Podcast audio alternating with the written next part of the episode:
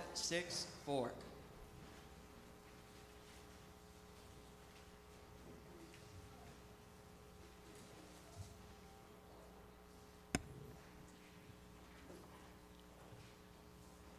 Good morning. It's good to see everyone here this morning. Send out a special welcome to our visitors that we have in the audience today. We appreciate you being here. Jonathan, I appreciate your prayer this morning. You touched on a few things that we'll be speaking on today. So, a few months ago, we studied the betrayal of Jesus Christ. And um, as we went through this story and these events, there's a few things that I skipped over um, pretty quickly. And so today we're going to step back and we're going to dive into a few, um, or at least one, of the events that occurred uh, during uh, this betrayal. We're going to study one of those topics today. Uh, before we get into this study, uh, I want to do a quick recap of Judas's betrayal of Jesus Christ. And you'll remember that there was a series of events that happened in a really short period of time. You'll remember that Judas was chosen by Jesus to be a disciple and to travel with him and to learn from him. But as you'll recall, Judas had a flaw. This was a major flaw. The scripture tells us that Judas was in charge of the apostles' money. They also tell us that he was a thief and he would help himself to that money um, as he kept that money for the apostles and for their expenses. We read of this in John 12 and 5, and this happened what we're about to read, this happened right after um, Mary had taken some very expensive oil to wipe down Jesus' feet, and, and this angered Judas. Here in John 12 and 5, it says, and this is Judas speaking here, why was this fragrant oil not sold for 300 denarii and given to the poor? This he said, not that he cared for the poor, but because he was a thief and had the money box and he used to take what was put in it. And his love for money, it played a big part in his betrayal. Judas knew uh, the chief priest, uh, had, and, and, he had already met with the chief priest, and he agreed uh, that he would betray Jesus for 30 pieces of silver. So they came up with this plan to capture Jesus, um, and they would do so secretly to not draw a lot of attention to uh, what was happening. So as we fast forward to the Garden of Gethsemane, Jesus is there with the disciples and he's praying. The scriptures say that he began to be sorrowful, he began to be deeply distressed. Because Jesus knows that he's going to die. He's going to leave behind all these friends um, uh, that he had made and all these followers that were a part of his ministry. So during these deep prayers and these difficult times, Jesus, uh, he looks over and he sees the disciples sleeping. And he begins speaking to them, and we'll pick up in Matthew 26. And while he was still speaking, behold, Judas, one of the twelve, with a great multitude, uh, with swords and clubs, came from the chief priest and the elders of the people. Now his betrayer had given them a sign, saying, Whoever I kiss, he is the one. Seize him. Immediately he went up to Jesus and said, Greetings, Rabbi, and kissed him. And with that single kiss, Judas betrayed Jesus. So there's the cliff notes of uh, the sermon from a couple of months ago about Judas's betrayal. So obviously, there's a lot more to this story, and there's a lot of events that had happened during this time period. So this morning, we're going to study one of those events that I, I skipped, and that is Jesus washing the disciples' feet. Before we get into this study, I want you to think for a few moments what your preparations would entail if you knew that you were going to die tonight. As Jonathan pointed out in his prayer, we do not know when we're going to die, when we're going to leave this earth. Rarely would we know when we were going to die. But we know, we're certain, that someday our life on this earth is going to end. So let's imagine that you're going to die tonight. You're going to die tonight, and I'm giving you six hours' notice. You have six hours to figure things out.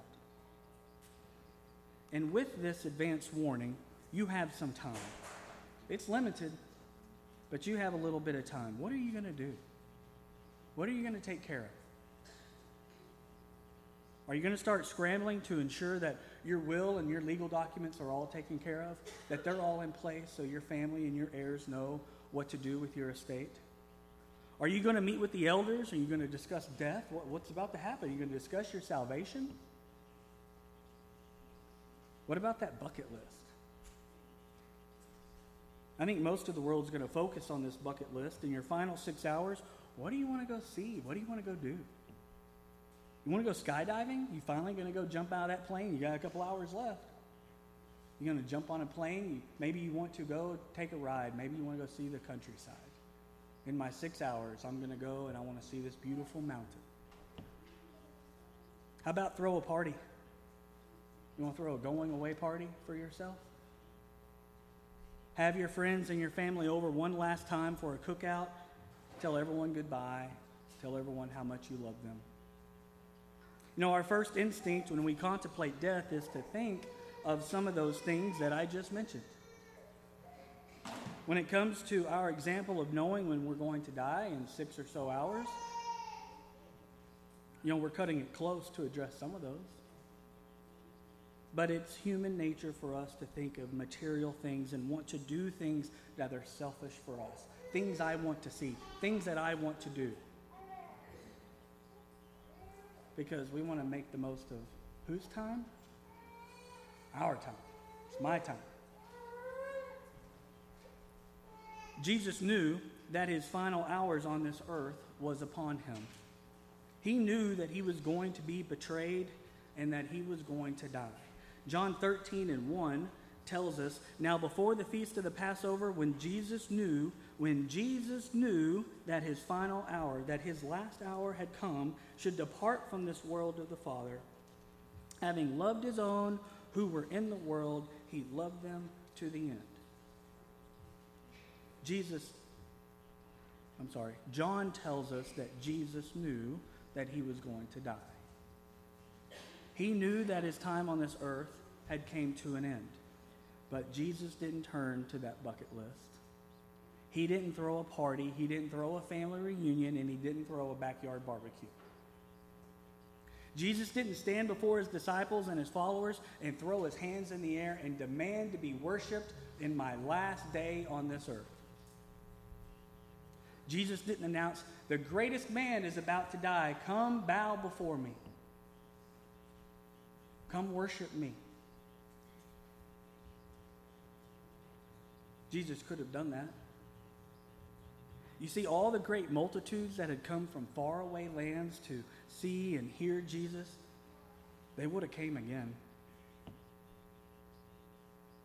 All the numbers of people that desired to be healed and to touch Jesus, they would have come again.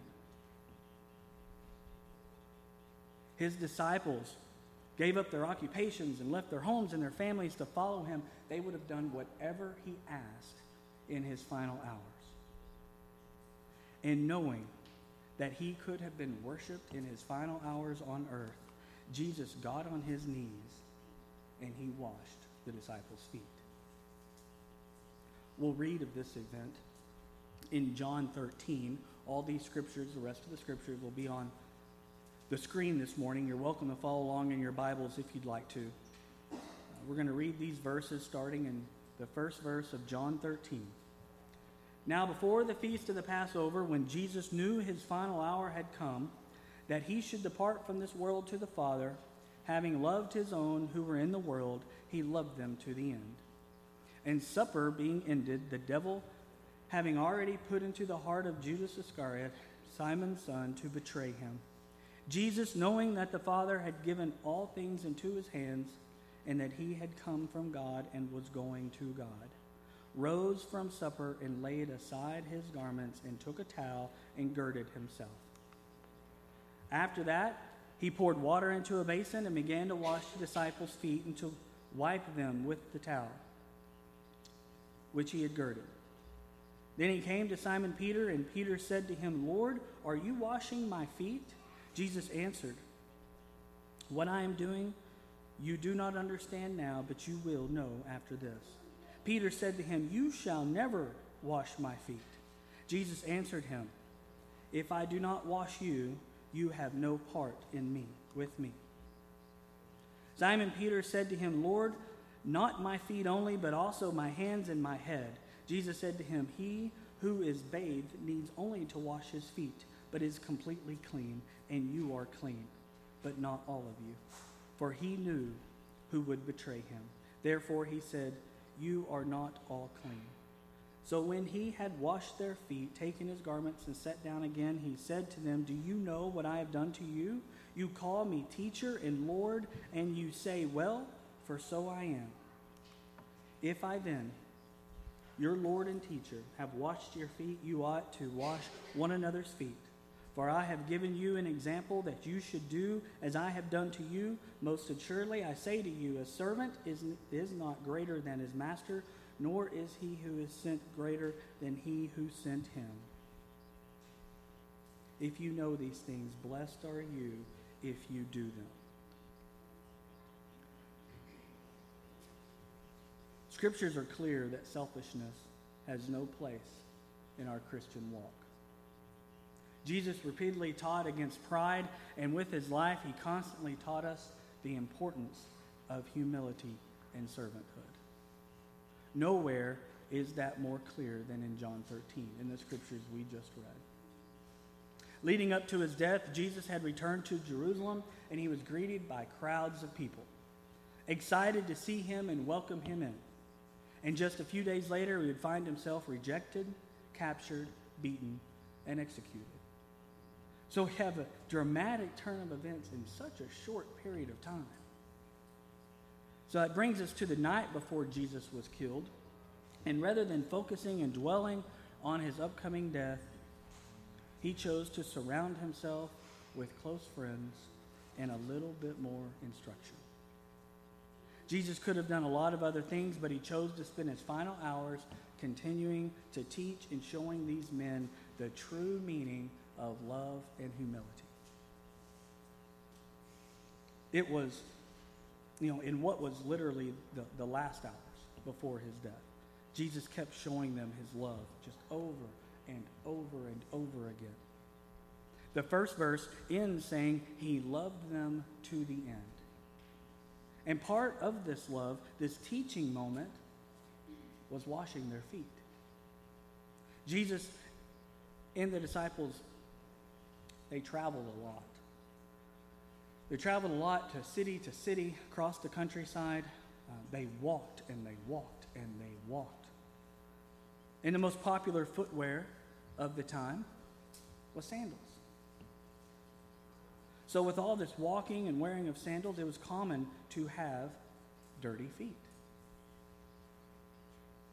Even if they had the occasional donkey to ride, we all know that these are messy and dirty and dusty animals.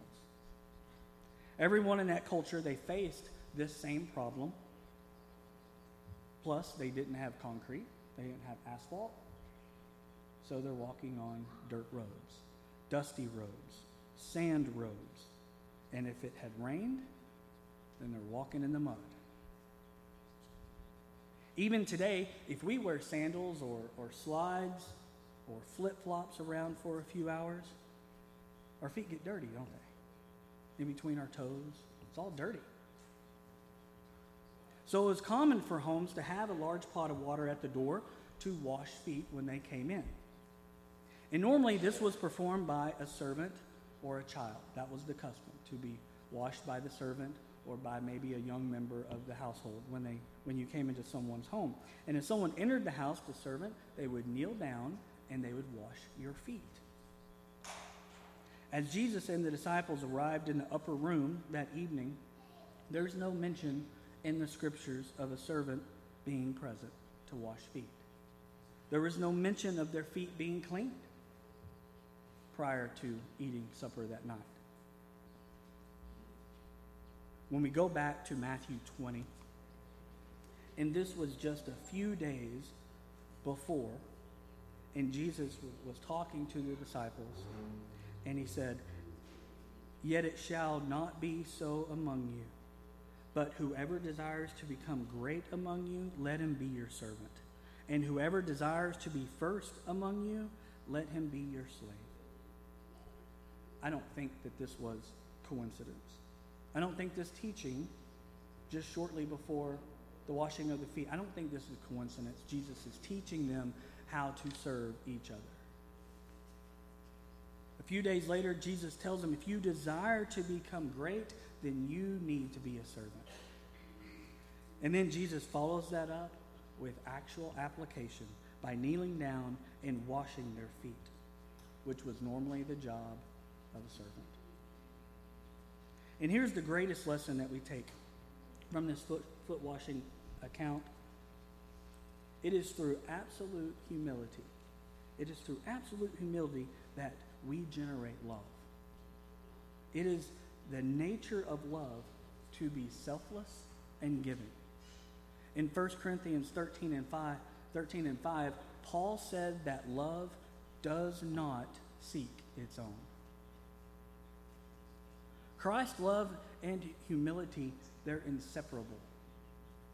He could not have been so consumed with passion for serving others if he had been concerned with himself.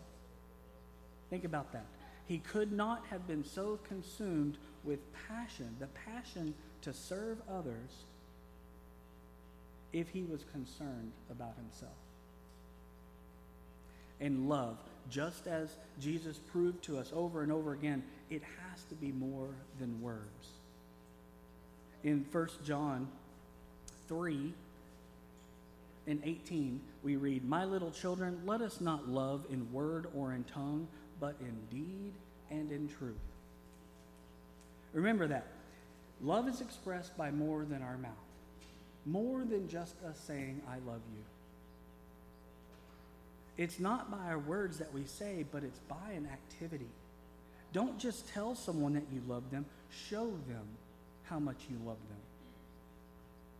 Jesus knelt down, he took their dirty feet in their hands, he performed the role of a servant, and he washed their feet.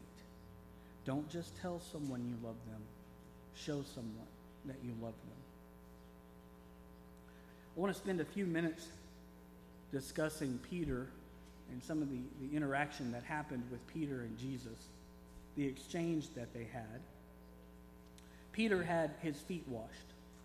He did have his feet washed, but he was very hesitant. And it's interesting to see this process that occurs in a period that was uh, maybe a few seconds. Um, maybe, you know, when we read it, it, it just blends in like it happened in just a few seconds. Maybe it was a couple of minutes. Either way, this interaction, it was a very short period of time. It was very quick. So as Jesus was washing the disciples' feet, he arrives at Peter, who, who I think was just utterly confused. He was just confused. Confused to the point of just not understanding what was going on here. He knew Jesus. He had watched him perform miracles. He watched how the multitudes of people would come and gather around to listen and be taught by the Master. And now, this man that he admired so much is going to wash everyone's feet? He didn't get it.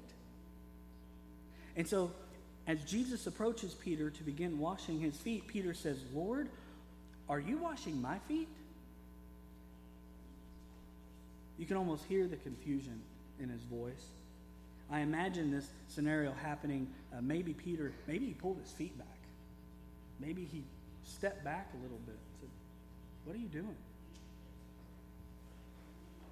Jesus replies to Peter, and he says, What I am doing you do not understand now, but you will know after this. And so Peter, he got a little bolder. In verse 8, Peter says, You shall never wash my feet. Then Jesus answered him, If I do not wash you, you have no part with me. So Peter's starting to realize that maybe Jesus is pretty serious about this. And Peter then says, Lord, not my feet only, but also my hands and my head. See what Peter did here? He goes from one extreme to the other. He refuses, he first refuses to have his feet washed. He didn't want any part of it. Then, after a little encouragement from Jesus, Peter says, Lord, don't just wash my feet, but wash my hands and my head. Wash all of me. Clean me. Peter struggled with this. He didn't get it. He struggled with putting Jesus in this humiliating situation. He struggled watching Jesus be his servant. Again, we have to remember that feet washing was a chore of a servant, not one that we would have, that, that Peter thought of for Jesus. And in Peter's mind, there was no place for Jesus to be humiliated like this.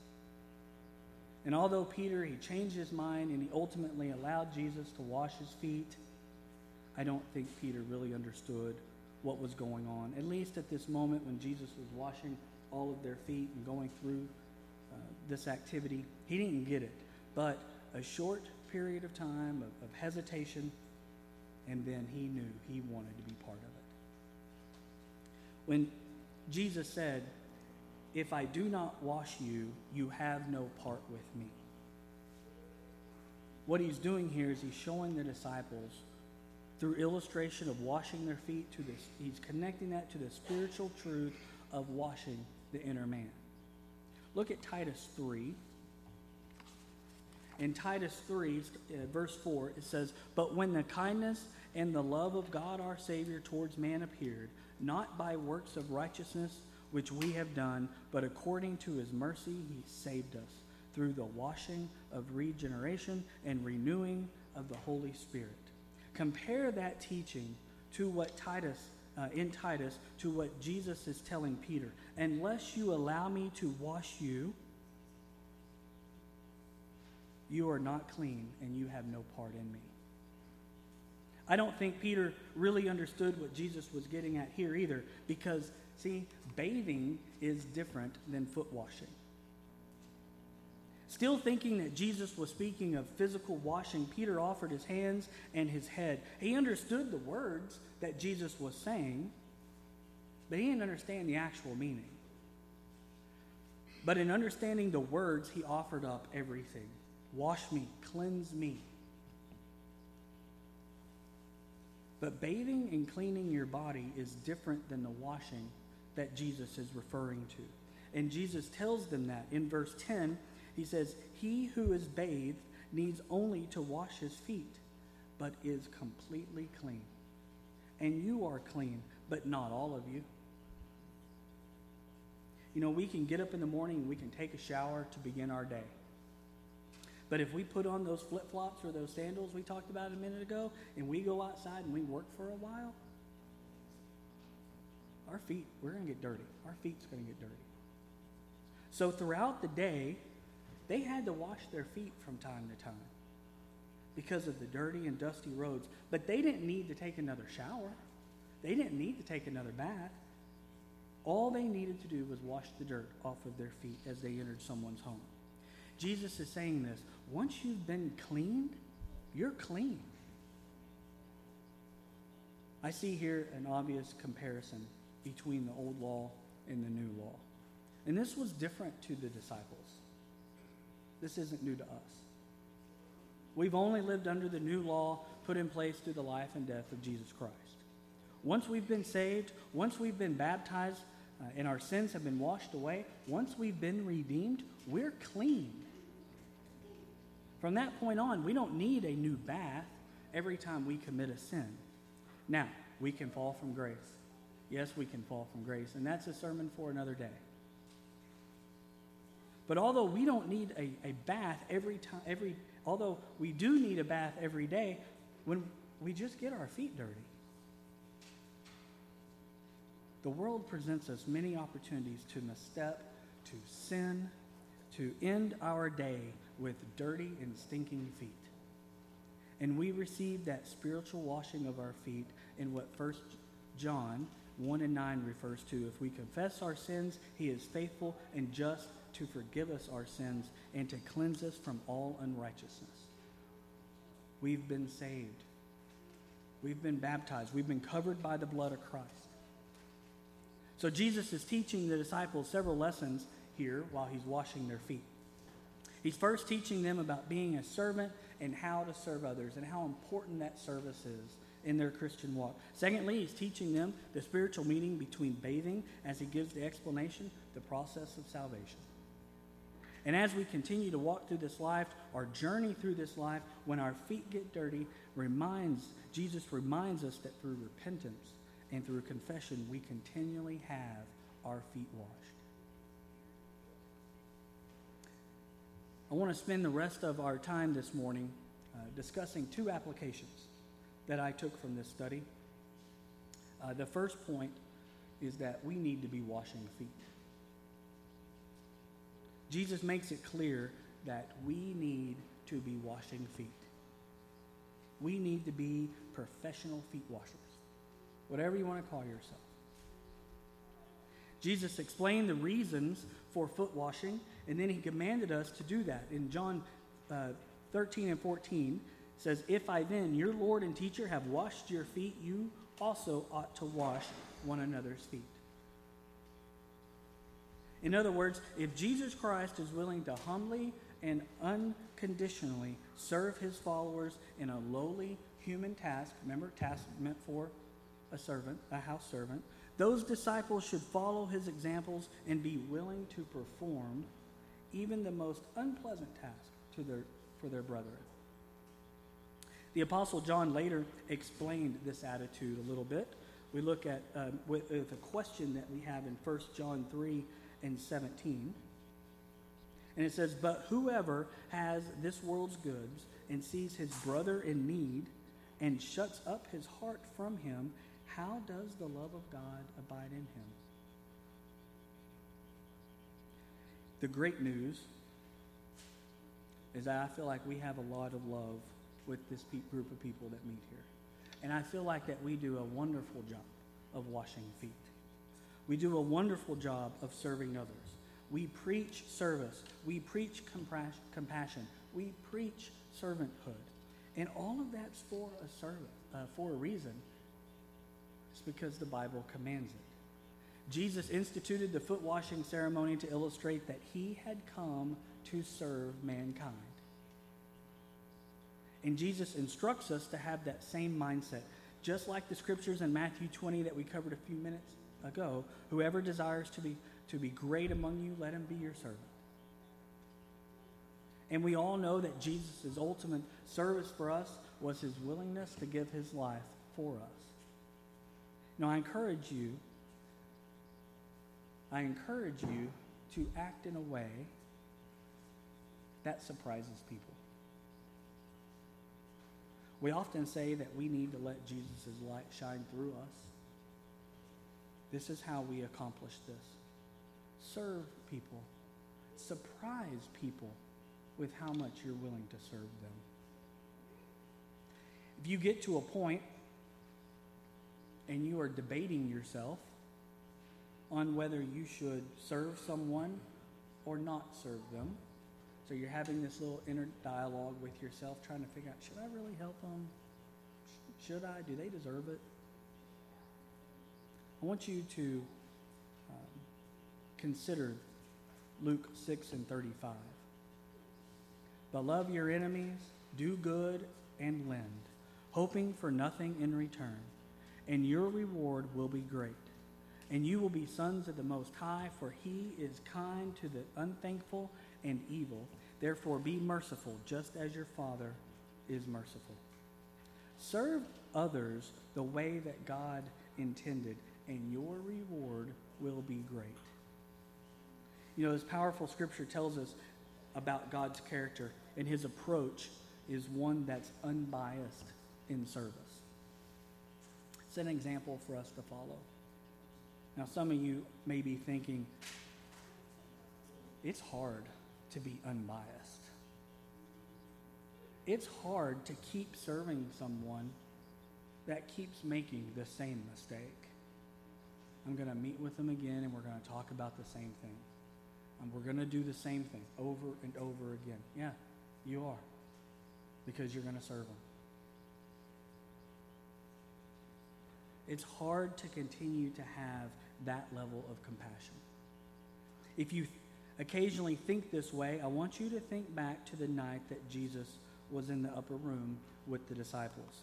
The scripture tells us that Jesus got up from the table, he laid aside his garments, he took a towel, he poured water into a basin, and he prepared to wash the feet of the disciples. So this activity occurred after dinner. They had already eaten. It says he got up from the table. But before Jesus publicly identifies Judas as his betrayer, he already knew. He already knew who Judas was. He knew Judas was going to betray him. But he continued to kneel down before him and wash his feet.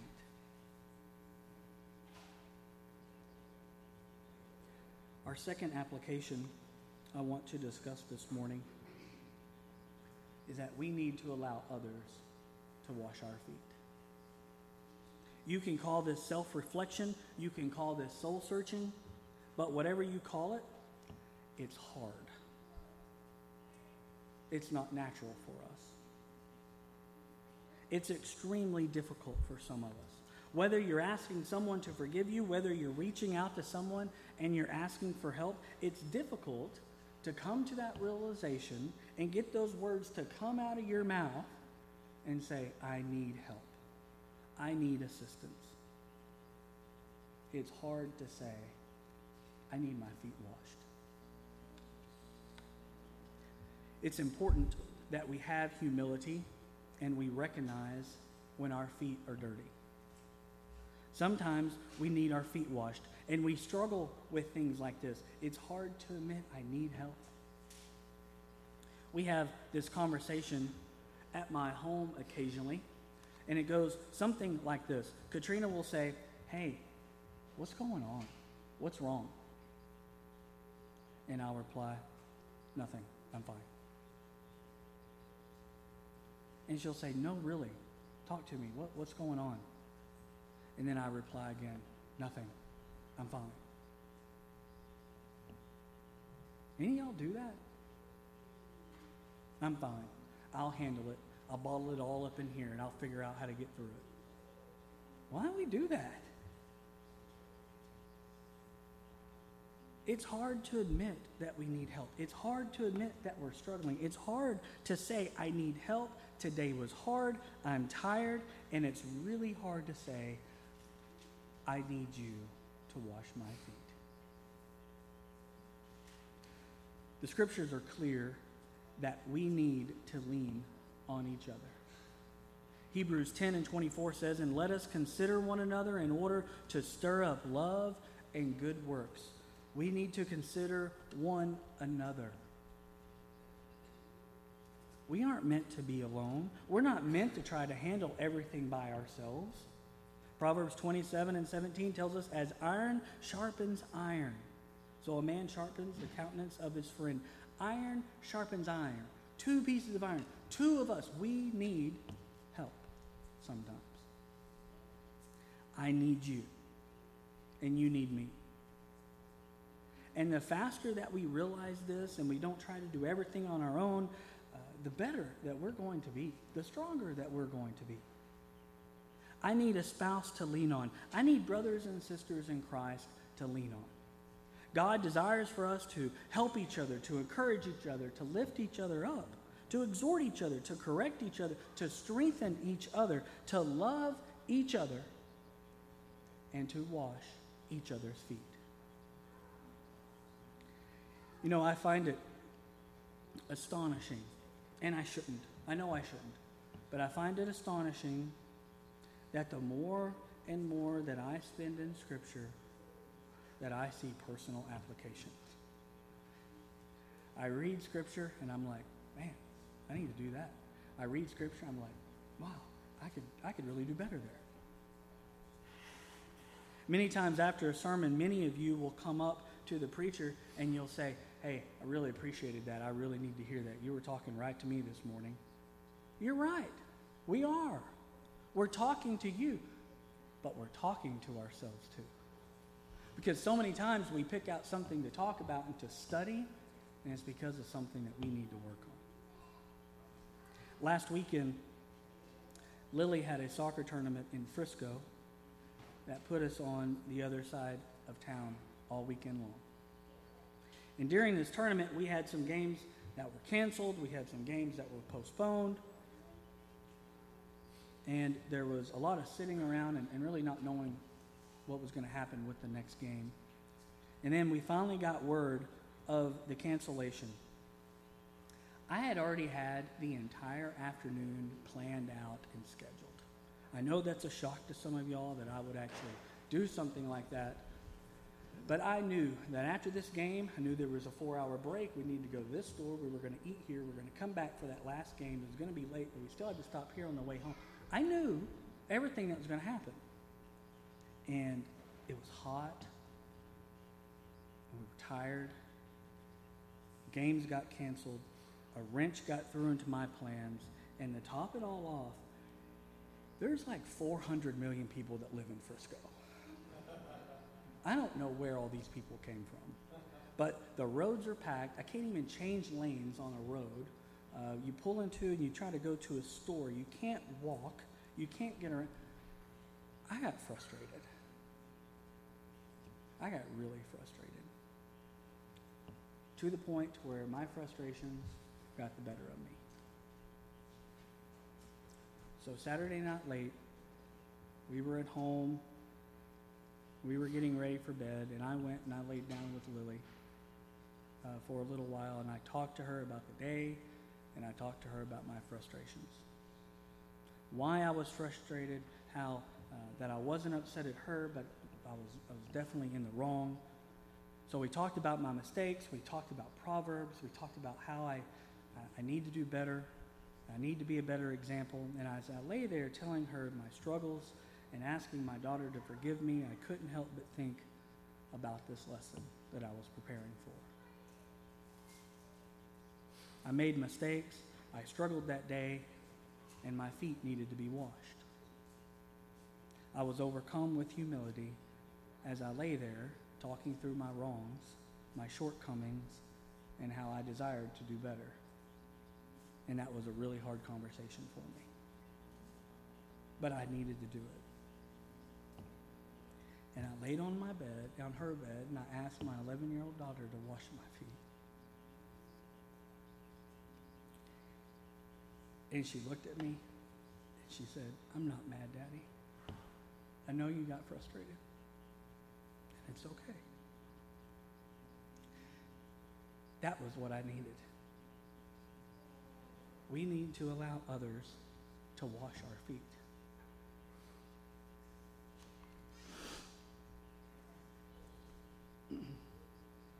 There's a big difference in these two pictures that are up on the screen. And both need to be washed from time to time. Throughout our study this morning, Jesus was giving the disciples an acted out parable he wasn't just washing their feet, he was saying, This is who I am. This is why I've come to earth. This explains the cross. I come as a servant to wash feet. Jesus is telling the disciples, and he's telling us this today if you're going to be my disciple, then you need to go wash feet. If you're going to follow me, get down on your hands and knees and find some feet to wash. That was his message. And here is the promise that he gives us in verse 17. If you know these things, blessed are you if you do them. The bad news, the bad news is that sometimes feet stink.